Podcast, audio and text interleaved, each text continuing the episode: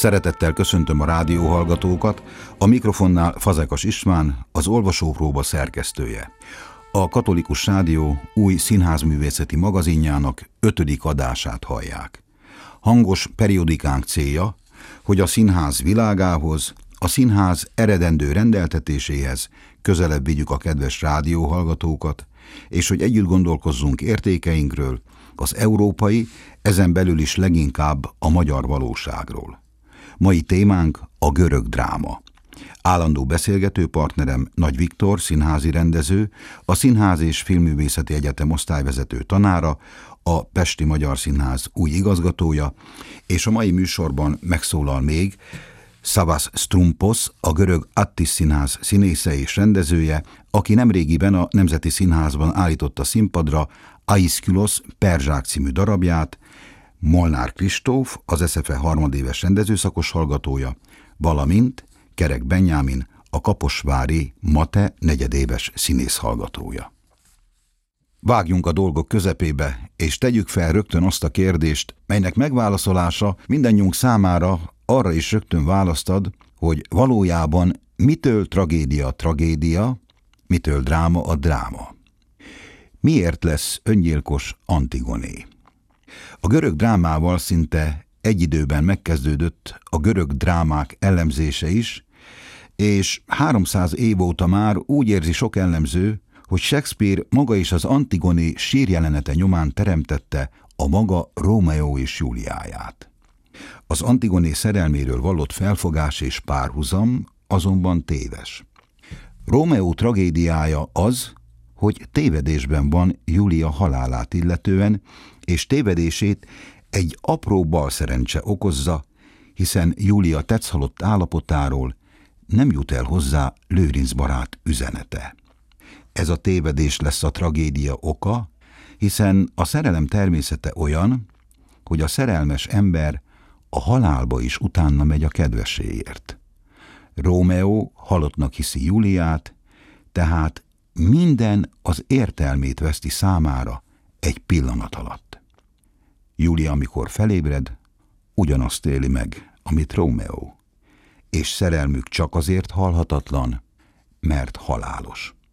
Antigoné esetében teljesen másról van szó.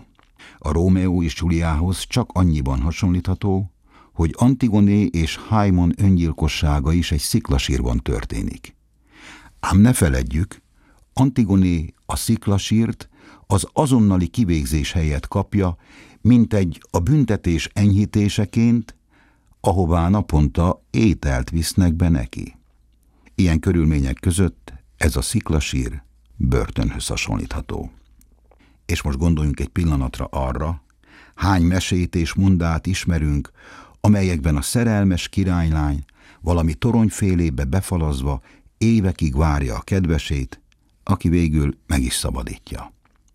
Ha Antigoné halálosan szeretné Haimont, ilyen körülmények között nem akasztaná fel magát, hanem egyre erősebben reménykedne kiszabadulásában.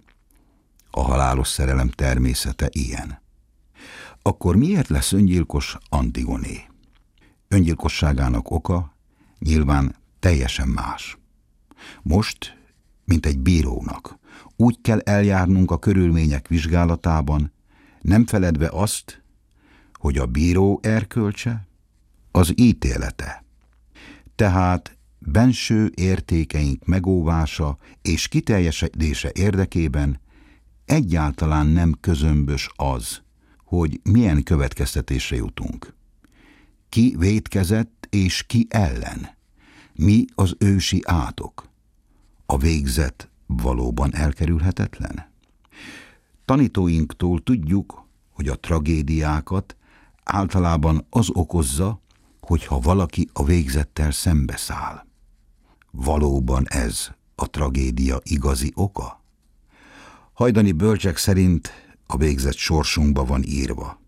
Ezért fontos tudni, hogy mi történt őseinkkel, mi történik velünk. Balga, aki azt hiszi, hogy nincs közünk elődeink vagy utódaink sorsához. Hiszen nem csak a gének, de elődeink tettei ugyanúgy meghatározói életünknek, mint saját döntéseink. A szászalombattai halmok sírkamrái közelében átjár bennünket a nyírkos gondolat. Nincs távol tőlünk az a görög világ, ahol Antigoné szenvedett.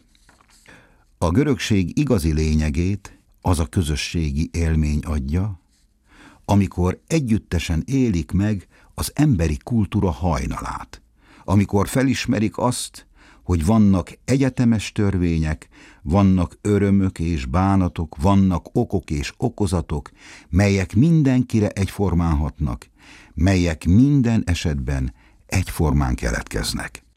Ekkor jönnek rá arra, hogy az emberi közösség nem elszigetelt, hiszen ugyanúgy érvényes mindenkire a csillagászat, a matematika, a fizika, mint a lélek, vagy a zene, vagy a költészet törvényei. Az embert megérinti a művészet, és a görögöket felzaklatja a művészet egyetemessége. Pontosan tudják, a szép elvarázsol, a fenséges magával ragad. Amikor erre rájönnek, akkor születik meg a görög dráma. Mi különbözteti meg a görög tragédiát a Kecske ünnepén előadott Dioniszoszi misztériumjátékoktól? A drámai hős. Ugyanis tragédia sok-sok emberrel történik. Mégsem keletkezik dráma. De ha egy drámai hős kerül hasonlóan tragikus körülmények közé, mint egy átlagember, akkor ott minden megnemesedik. Minden a sorsában magára hagyott ember és az árulók konfliktusától szikrázik. Tegyük hozzá, ezek az árulók a görögöknél legtöbbször maguk az istenek. Antigonéval kapcsolatosan általános az a felfogás, hogy Kreón parancsa zsarnoki, Antigoné viselkedése pedig az istenek törvényeinek alárendelt. Ám Antigoné nem az istenek törvényeinek engedelmeskedik. Nem bizony, nem azoknak akar érvényt szerezni, hanem lelki szükségleteinek. Saját sorsában ő maga a törvény. Nem csupán érzi, de tudja is, gyász nélkül a veszteség elviselhetetlen. Kreón parancsa tehát elsősorban vele és hugával, Isménével szemben igazságtalan. Kreón, amikor parancsal tagadja meg a végtisztességet Polineikésztől, elsősorban nem az isteneket, és nem a halottakat, hanem a gyászcipelő élők méltóságát sérti meg. Ezzel száll szembe Antigoné, és mert szembeszállása a szeretetből fakad, felmagasztosul. Azért oly kedves mindannyiunknak Antigoné alakja, mert mindannyian tudjuk, hogy milyen a testvéri szeretet. Minden teremtő lélek megérzi legalább egy pillanatra a semmi, pontosabban a léttelenség káprázatosan hívogató és szédületesen csábító örvényét. Éppen ezért az igazi veszteségek körül mindig a tragédiák deleje vibrál a levegőben.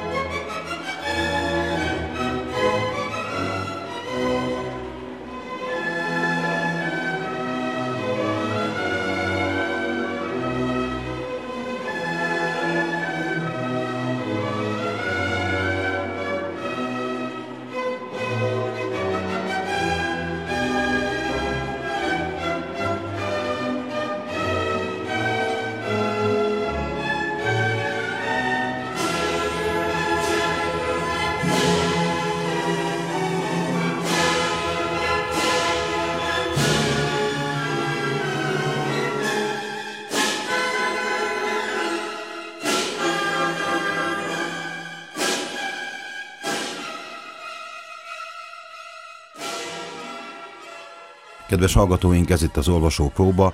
Állandó beszélgető partnerem Nagy Viktor, színházi rendező, az es zé ef e osztályvezető tanára, Pesti Magyar Színház új igazgatója. Szeretettel köszöntelek, Viktor.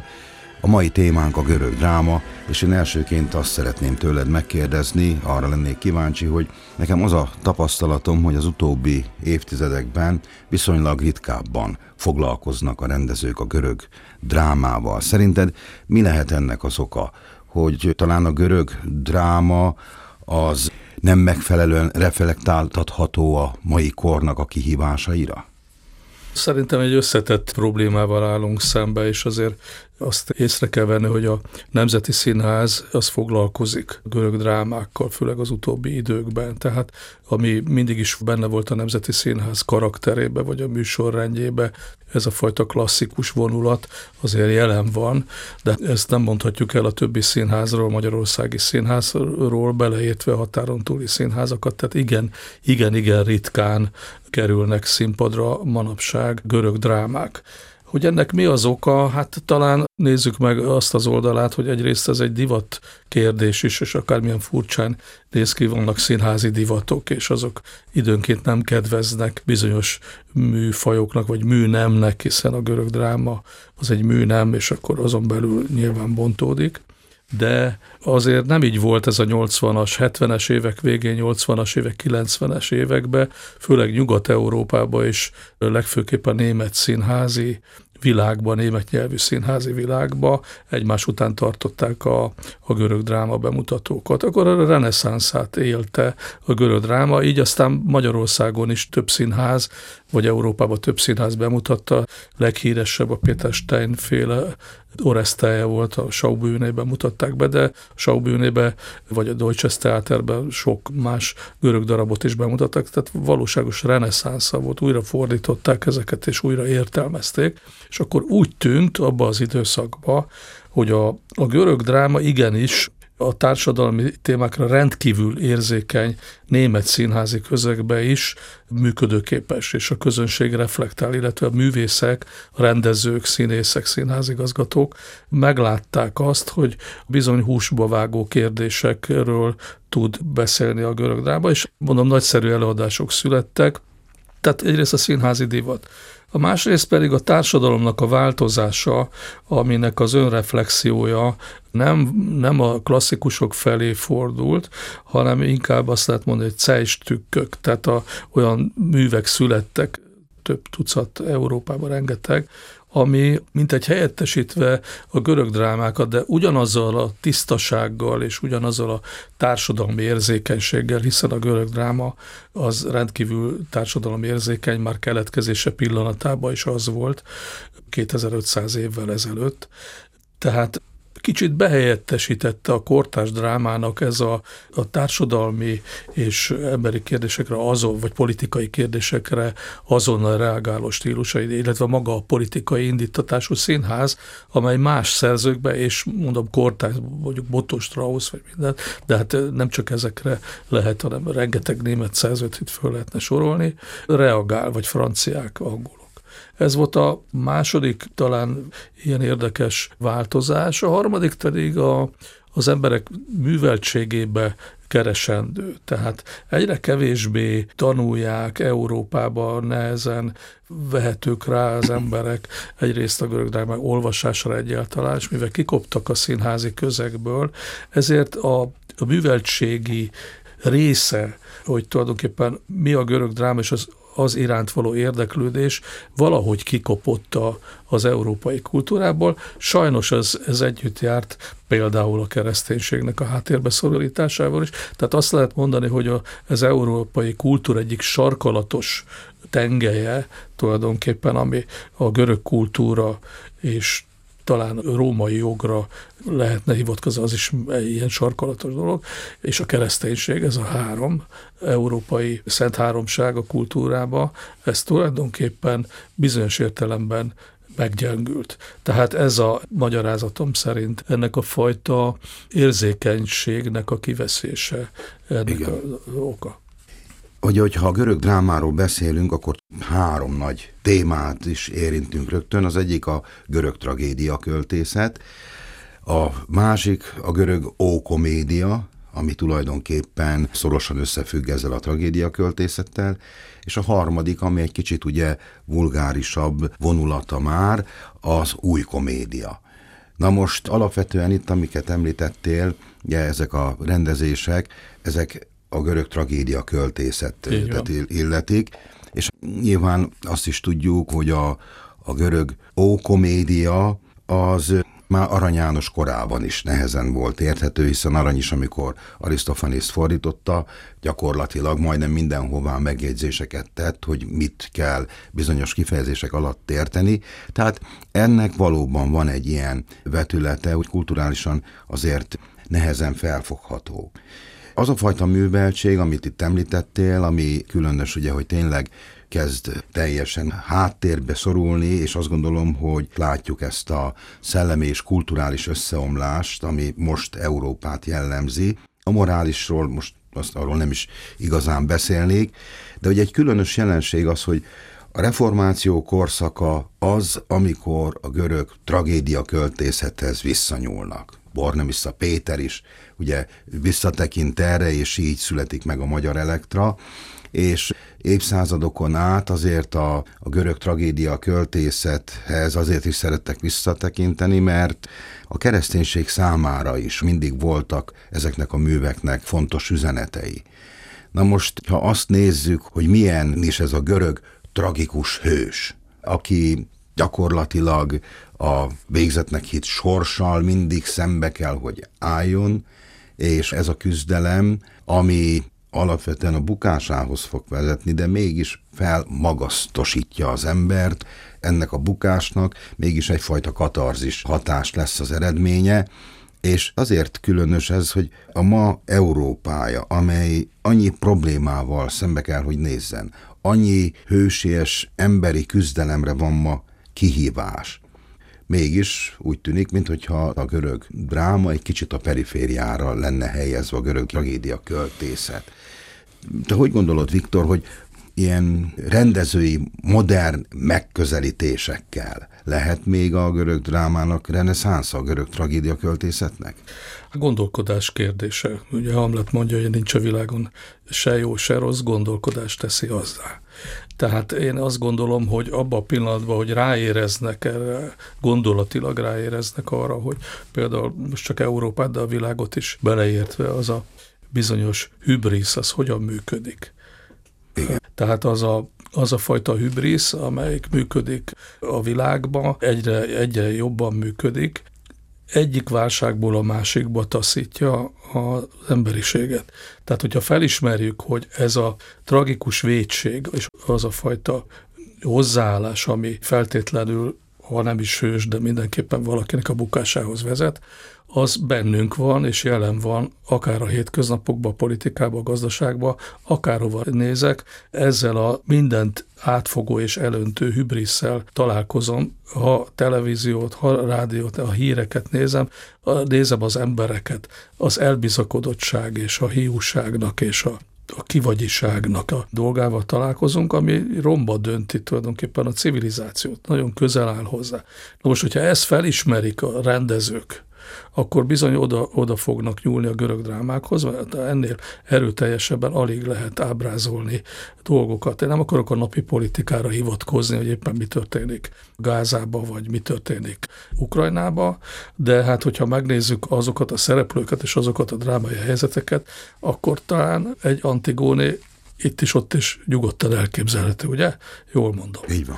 Tehát, hogyha valaki felismeri ebbe azt a lehetőséget, hogy reflektáljon a mai korára, akkor tökéletes aranybányára fog bukkani. Hát nekünk nem véletlenül, és ezt én is, mint rendező osztályvezető tanár meg is fogom tartani, és itt a rádióban is elmerem mondani, egy másodikba mi görög tragédiát fogunk, az lesz az egyik feladat. Mm-hmm. Ha nem is az egészet, de talán egy keresztmetszetet, és itt visszanyúlok, hogy magam is, amikor jártam, a, akkor még főiskolán, nem egyetemre, akkor Vámos tanár úr ezt adta nekünk a feladatul, én a Filoktétészt választottam, csodálatos mű, az egyetlen görög tragédia, amit rendezhettem életemben, de most így fel is keltette az érdeklődésemet ez, a, ez az ügy. Szóval, hogy annak óriási sikere volt. Azt lehet mondani, hogy a pályám indulásában, és pedig másodikban volt, nagy jelentőségű volt, pontosan azért, mert mi ezzel a fajta társadalmi érzékenységgel nyúltunk a Filoktétészhez. De hát akkor persze Nyugat-Európában is ez tombolt a, a görög drámáknak a diadalmenete. Tehát én azt gondolom, hogy bizony rendezőileg rendkívül hasznos.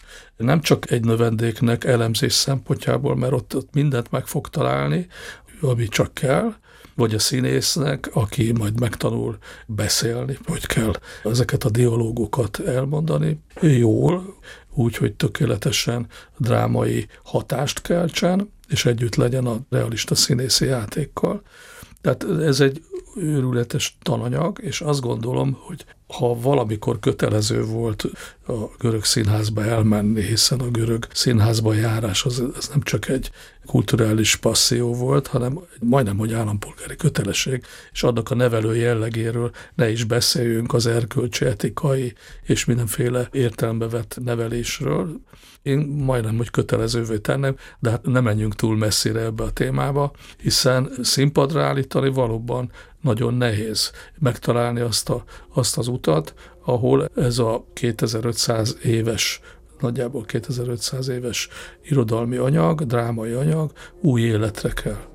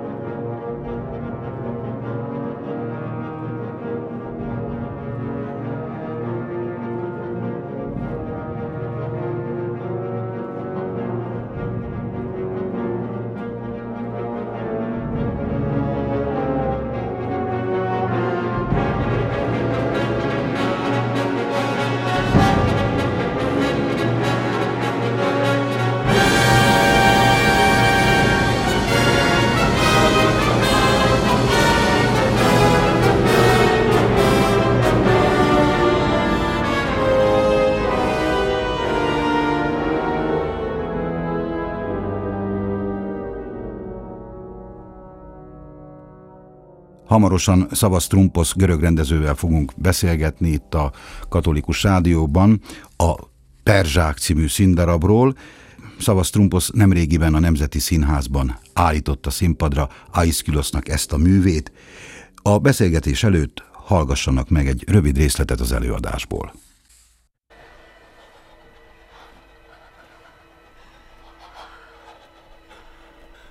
Mi nálunk is hangáradat zúg perzsa nyelven. Itt a döntő pillanat! Legott hajó! Hajóba fúrja bronz hegyét! A támadást Athéni gálya kezdi el! Egy tírusi hajó oromtornyát töri borrá! Más gálya csőre, más hajóba fúr! Kezdetben még helytáll a perzsa áradat! De a szorosban feltorul a sok hajó! Már egy se tud a más baján segíteni. Bronz csőr ütéseikkel egy, a másikat horpasztja.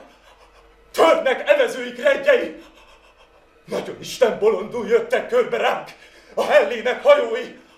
Sorra felborul sok nagyhasú hajónk. Tengert se látni már a roncsoktól, elvérező hulláitól. A parti szívtek, holtetemben rakva mint, ami hajó, hajóhadúban fennmarad. Fut kapkodó nevezve, rendezetlenül!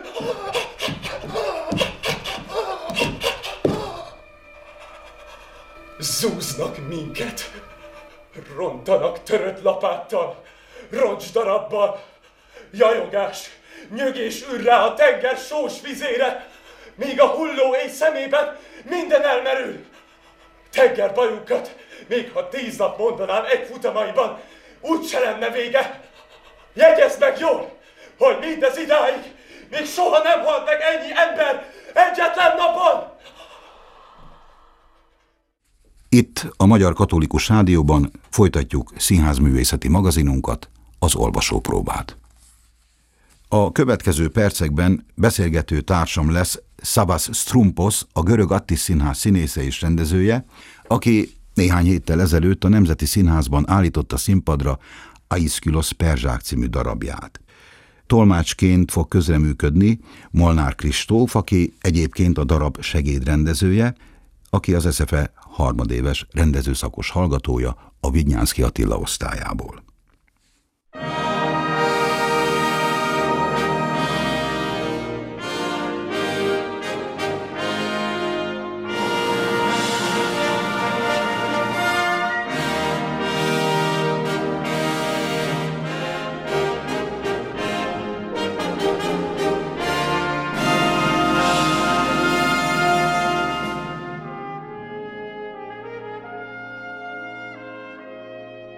Milyen volt a magyar színészekkel együtt dolgozni, és milyen volt az élet Magyarországon? The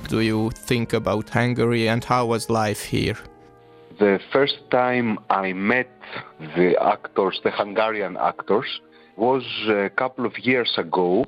Az első alkalom, amikor találkoztam a magyar színészekkel, az pár éve volt, amikor az Attis Színházzal érkeztem színészként a Nemzeti Színházba, és egyben először Budapestre. Aztán több workshopon részt vettek. Tréningre érkeztek Görögországba is, a bakhásnők folyamatában is részt vettek, melyet Görögországban és a Nemzeti Színházban is előadtak, és melyet Terzopoulos rendezett. Majd most a Perzsákban dolgoztunk együtt. Megismerkedtem a magyar zenével, irodalommal, filozófiával, és éreztem, hogy a magyar színészek nagyon törékeny, mélyen gondolkozó emberek és kreatívak.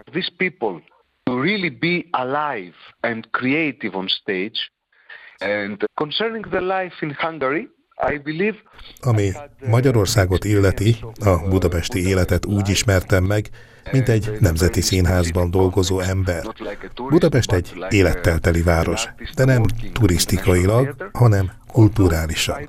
Rengeteg színház és mozi, és ez nekem nagyon inspiráló.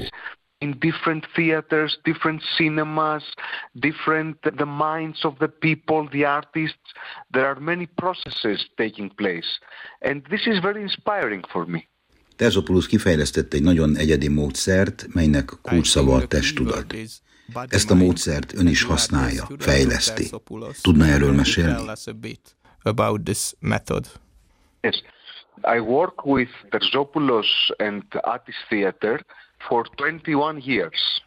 So I'm not exactly a student of Terzopoulos, more like uh, an actor, later on director's assistant and collaborator. huszonegy éve dolgozom Terzopoulosszal, színészként, asszisztensként, munkatársként. Mélyítettem a módszert, hogy a színészt egy tréning által pszichofizikálisan megnyissunk, és bátorságot adjunk neki a színpadon.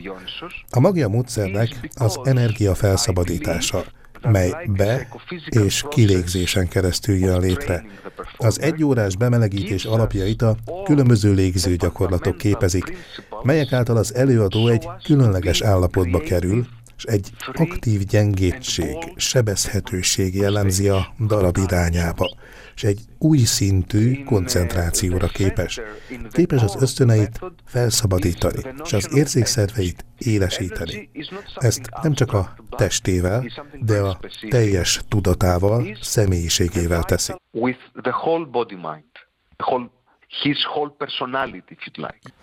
Molnár Kristóf, aki a darab segédrendezője volt, megfigyelte, hogy gyakran használ négy szót a nyitottsággal kapcsolatosan, mégpedig érzékszervileg, mentálisan, érzelmileg, pszichofizikailag nyitottnak kell lenni.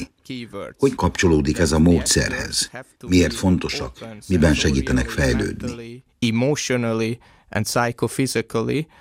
Can you tell a bit more about these words? Why are these words so important and how can they help the people to improve the situations? For a performer who goes through the different territories and la- landscapes of the method of work, eventually what the method can really give to us. huszonegy éve dolgozom Terzopoulosszal, színészként, asszisztensként, munkatársként. Mélyítettem a módszert, hogy a színészt egy tréning által pszichofizikálisan megnyissunk, és bátorságot adjunk neki a színpadon. A magja módszernek az energia felszabadítása, mely be- és kilégzésen keresztül jön létre. Az egyórás bemelegítés alapjait a különböző légző gyakorlatok képezik, melyek által az előadó egy különleges állapotba kerül, és egy aktív gyengétség, sebezhetőség jellemzi a darab irányába, és egy új szintű koncentrációra képes. Képes az ösztöneit felszabadítani, és az érzékszerveit élesíteni. Ezt nem csak a testével, de a teljes tudatával, személyiségével teszi. Egy előadó, aki végigmegy a módszer különböző szintjein, nyitott, rugalmas, kreatív tud lenni a színpadon. A módszer nem egy bibliai recept, de az alapokat megadja, melyeken keresztül a színész megérzi a pszichofizikai aktivált gyengétséget, és érzékszervei nem csak funkcionálnak, hanem élesek lesznek, mentálisan is kapcsolódnak. Mit jelent ez? Ez azt jelenti, a test és a tudat között építünk kapcsolatot, ahol a tudat nem befolyásolja a testet, hanem belép a testbe, és együttműködik. Nem logikusan kapcsolódik, hanem spirituálisan kapcsolódik a testéhez. Az érzelmi nyitottság kulcsa, hogy miként tudjuk az érzelmeinket stimulálni. Én erősen hiszem, hogy ne próbáljuk manipulálni az érzelmeinket úgy, hogy például gyerekkori sérülésekre emlékezünk. Ellenkezőleg, a művel kapcsolatban, a jelenben kell megtalálni a stimuláló asszociációkat.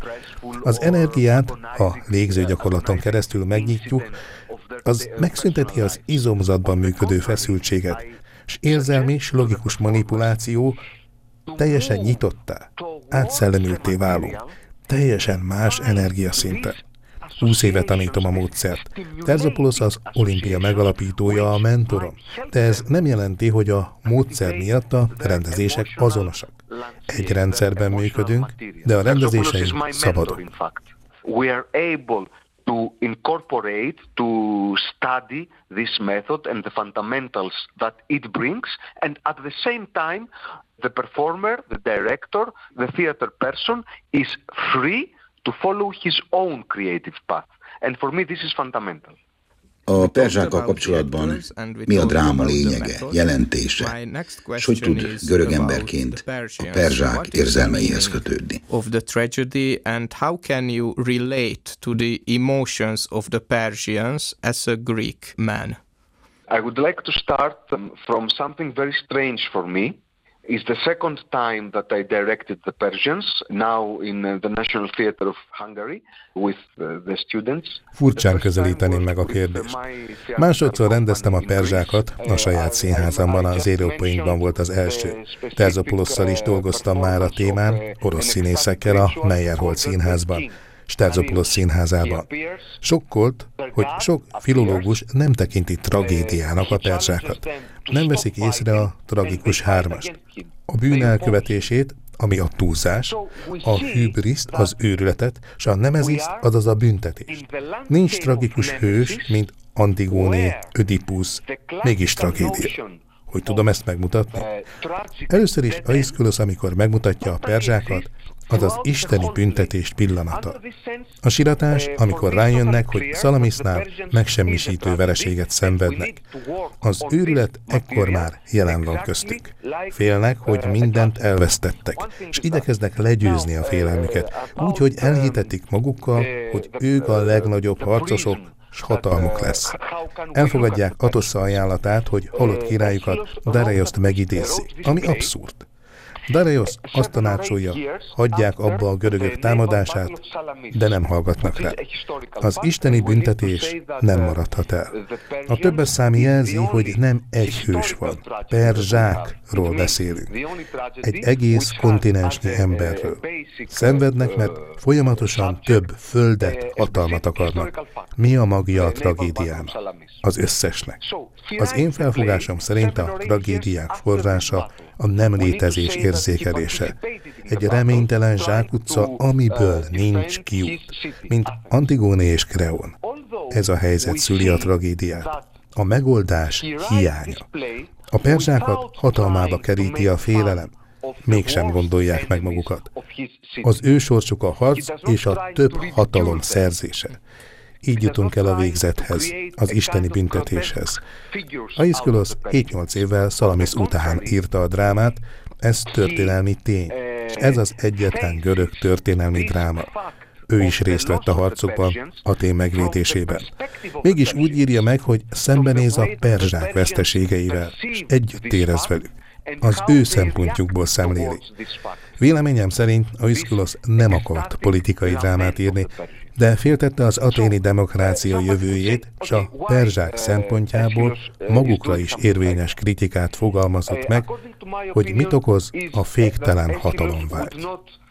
Be interested in writing something uh, like, if you'd like, a political drama or a kind of a manifesto for his city and the heroes of his country, et cetera. Because he was really agonizing about the future of Athenian democracy. For me, it is a very agonizing appeal to humanity. two thousand five hundred years after the Persians have been firstly written and staged, I believe that, like humanity, we have learned nothing. Számomra ez egy nagyon kínzó megközelítése az emberiségnek. kétezer-ötszáz évvel a perzsák bemutatása után úgy gondolom, hogy mi, vagyis az emberiség semmit sem tanult, tanultunk. Háborúk vannak, és ugyanazok a kérdések, problémák, amiket Aiszkhülosz kifejtett a perzsákban, nyitotta, és véreznek a modern világban. Egy aktuális dráma, ezért is volt kreatív kihívás megmutatni ezt a magyar és a görög munkatársaimmal.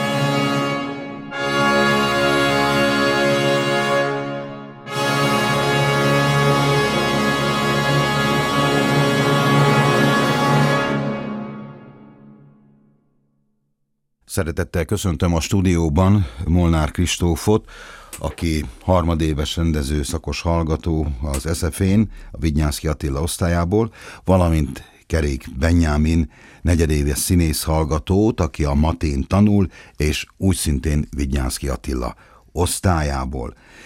Néhány héttel ezelőtt volt a Nemzeti Színházban premierje Aiszkhülosz Perzsák című darabjának, Savas Stroumpos rendezésében. A rendező munkatársa ebben a darabban Molnár Kristóf, és Kristóf, önt kérdezném először, hogy ennek a fajta rendezésnek milyen sajátos jellemzői vannak? Először is nagyon hálás voltam azért a lehetőségért, hogy Savasszal együtt dolgozhattok a Nemzeti Színházban.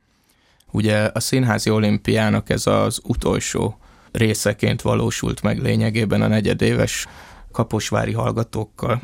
amitől egy kissé tartottam, hogy az én szerepem az mennyire lesz alkotótársi, vagy mennyire leszek háttérbe szorulva. Ehhez képest Savasszal egy nagyon komoly alkotótársi kapcsolat alakult ki, ahol minden próba után meghallgatta az én véleményemet is, és formai, nyelvi szakaszokban is kikérte a véleményem, és lényegében tudtam vele és a színészekkel külön is dolgozni. Savas metodikája egészen lenyűgöző abból a szempontból, hogy konkrét tervekkel érkezik minden próbára, és centiről centire tudja, hogy mi fog történni. Egy egyórás bemelegítést követően szakaszokra bontva dolgozik a drámán, és ezeket nagyon pontos elemzés követi. Ezt követően rám bízta a nyelvtani részeknek az elemzését, illetve az ezen való dolgozást. Azt gondolom, hogyha egy rendező ilyen sportmenedzseri vagy sportedzői profizmussal és pontossággal, óramű pontossággal dolgozik egy-egy próbán, az nagyon megkönnyíti a színészek helyzetét is. A rendezői felfogásról egy néhány szót mondana?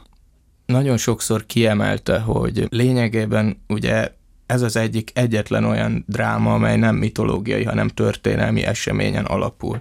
És a valóságot megfogva igyekezett a színészeket megnyitni, érzelmileg, lelkileg, tehát emocionálisan, hogy sérülékennyé váljanak a darabbal szemben, befogadják azt lelkileg, és egy nagyon feszes, különleges nyelvi rendszerben és mozgásrendszerben közvetítsenek történelmi tényeket. És ez a felfogás talán úgy kapcsolható hozzá, hogy lényegében kinyitja a színészeket, a színészeket helyezi a központba, és nekünk nem kellenek extra fények, nem kellenek nagy díszletelemek, hanem a színész az, aki a középpontban áll, és neki kell megszülnie a gondolatokat olyan szintű mélységben, amit a magyar színházakban nagyon ritkán, vagy, vagy szinte soha nem lehet tapasztalni, tehát szinte átszellemülten képes dolgozni a színészekkel. Kerek Benjámin ennek a színdarabnak az egyik színésze. Ebben a fajta rendezői felfogásban a színészeknek milyen kihívásokkal kellett szembesülniük? Először is nagyon furcsa volt megszokni ezt a, ezt a nyelvezetet, amiben dolgoztunk, hiszen ezelőtt egy olyan színházi struktúrának vagy rendezési elvnek a, a részesei vagyunk, ahol inkább úgy kezelik a színészt, mint egy katonát, vagy mint egy végrehajtót, hogy a rendező megmondja, hogy ide kell eljutnod, ezt kell csinálnod, és az ő koncepcióján belül van egy bizonyos mozgásterünk. Némiképp hasonló volt ebben a munkafolyamatban is, annyi különbséggel nagyon furcsa volt azt megtapasztalni, hogy igazából van egy infinite improvisation technika, mm. ez egy gyakorlat, hogy magunknak kell kreálni az adott mozdulatokat, vagy az adott érzelmek és instrukciók alapján nekünk kell létrehozni azt a pszichofizikai állapotot, amibe kerülünk, és úgy keressük a testünknek és a magunk ösztöneinknek, és ezek az ösztönök hogy reagálnak, vagy hogy, hogy tudjuk projektálni. A Savasnak a legfontosabb instrukciója mindig az volt, hogy ő nem feltétlen nagy energiát kér, hanem az az energia, vagy az a pszichofizikai állapot, az konkrét legyen. A másik, ami kihívásokkal teli volt, az az, hogy nagyon egy kommunális közegben létezünk a színpadon. Nagyon sokszor történt olyan, hogy amit én centizgetésnek hívok, hogy ha valaki egy tized másodperccel lemaradt a másikról, akkor azt már tisztítani kellett. Annyira egymásra kell koncentrálnunk, és nem csak ezen a projektáláson vagy a közléssel kell foglalkozni, hanem az egymással való kommunikáción is, és meg kell értenünk egymást, úgyhogy nem beszélünk a darabba. És adódhatnak váratlan helyzetek, amire közösen kell reagálni. Ez nagyon nagy kihívás volt, de ha el tudunk jutni erre a szintre, hogy mint így a kollégáinkra úgy tudjunk figyelni, hogy szinte egy ilyen, ez a tizenkettő vagy négy ember egyé kovácsolódik. Na, ott, ott szerintem történik valami.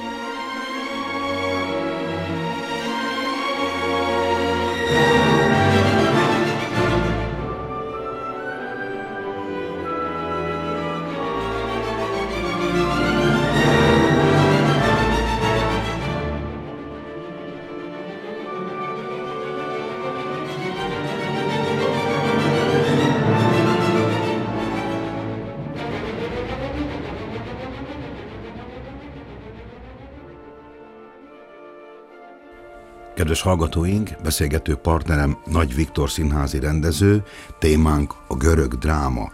Viktor, hogy látod, hogy a görög dráma költészetből, különösen a tragédia költészetből mennyiben táplálkozhat a modern dráma? A modern színház felhasznál-e ezekből az üzenetekből ma valamit? Hát nem csak az üzeneteket, a formákat is fel kellene használni. A görög színházi előadás formájáról sok mindent gondolhatunk, akár tévesen is gondolkozhatunk, mint a firenzei kameráta tette azt a, annak idején, és ennek a tév eszmének az eredménye az opera műfajának a megteremtődése a reneszánszba. Tehát ők is próbáltak valamit ebből profitálni. De visszatérve a mára, én azt gondolom, és várom azt a pillanatot, amikor a drámaírók ezt a fantasztikus lehetőséget, ezt a letisztultságot megragadják, és azokba a húsba vágó emberi, társadalmi, politikai kérdésekbe a görög drámák erejével foglaljanak állást. Tehát a magyar irodalomnak, majd csak maradjunk itt, a legnagyszerűbb alkotásai fűződtek ehhez a nagyon egyszerű elfhez tulajdonképpen, és azért valójában nem csak a romantikához nyúltak, tehát az európai romantikát vették alapul, hanem nem csak az általad említett Bornemissza, hanem sokan huszadik századi írók is görög drámákat tekintettek vezérlő elvnek. Nem azt mondom, hogy minden egyes dramaturgiai szabályát a görög drámának betartották, de eszmeiségében, tisztaságában és egyszerűségében, ami szerintem borzasztó fontos, az a fajta egyszerűség, ami egyébként végtelenül bonyolult, az egyszerű, az rendkívül bonyolult tud lenni, szól az emberekhez. És ne felejtsük el a görög dráma legfontosabb adalékát, mégpedig a hatását, azt a bizonyos katarzist. Igen. Katarzist teremteni a színházba, a mai színház alapvető kötelessége. Katarzis nélkül nincsen színház, illetve van színház, csak az nem rendelkezik azokkal az ősi gyökerekkel, amivel megáldotta a Jóisten ezt a fajta színjátszást. Tehát azt gondolom, hogy ilyen szempontból is vissza kéne térni a görög színház ideálhoz, hogy katartikusan megrendíteni, önmagával szembesíteni az embert. A Bizáncban is ez történik, Herceg Ferencnél valljuk be, és a Bizánc szerkezetét nagyon elemezgetnénk, akkor rengeteg görög, nem csak utalás, hanem maga a drámaíró technikát is, tehát ő csak az egyik, de hát lehet említeni többet is, egyszerűen nyomon tudjuk követni. De ezeknek döntően az a, a sajátossága, hogy a katarzist nem hagyták el. Nem Igen. kerülték el a katarzist. Ez megkerülhetetlen, mert igazi hatása ebben lehet minden formába gondolkozni, hiszen a huszonegyedik század már gazdag formavilággal rendelkezik a színházművészetbe, de aki elhagyja a katarzist, azt elhagyja a néző.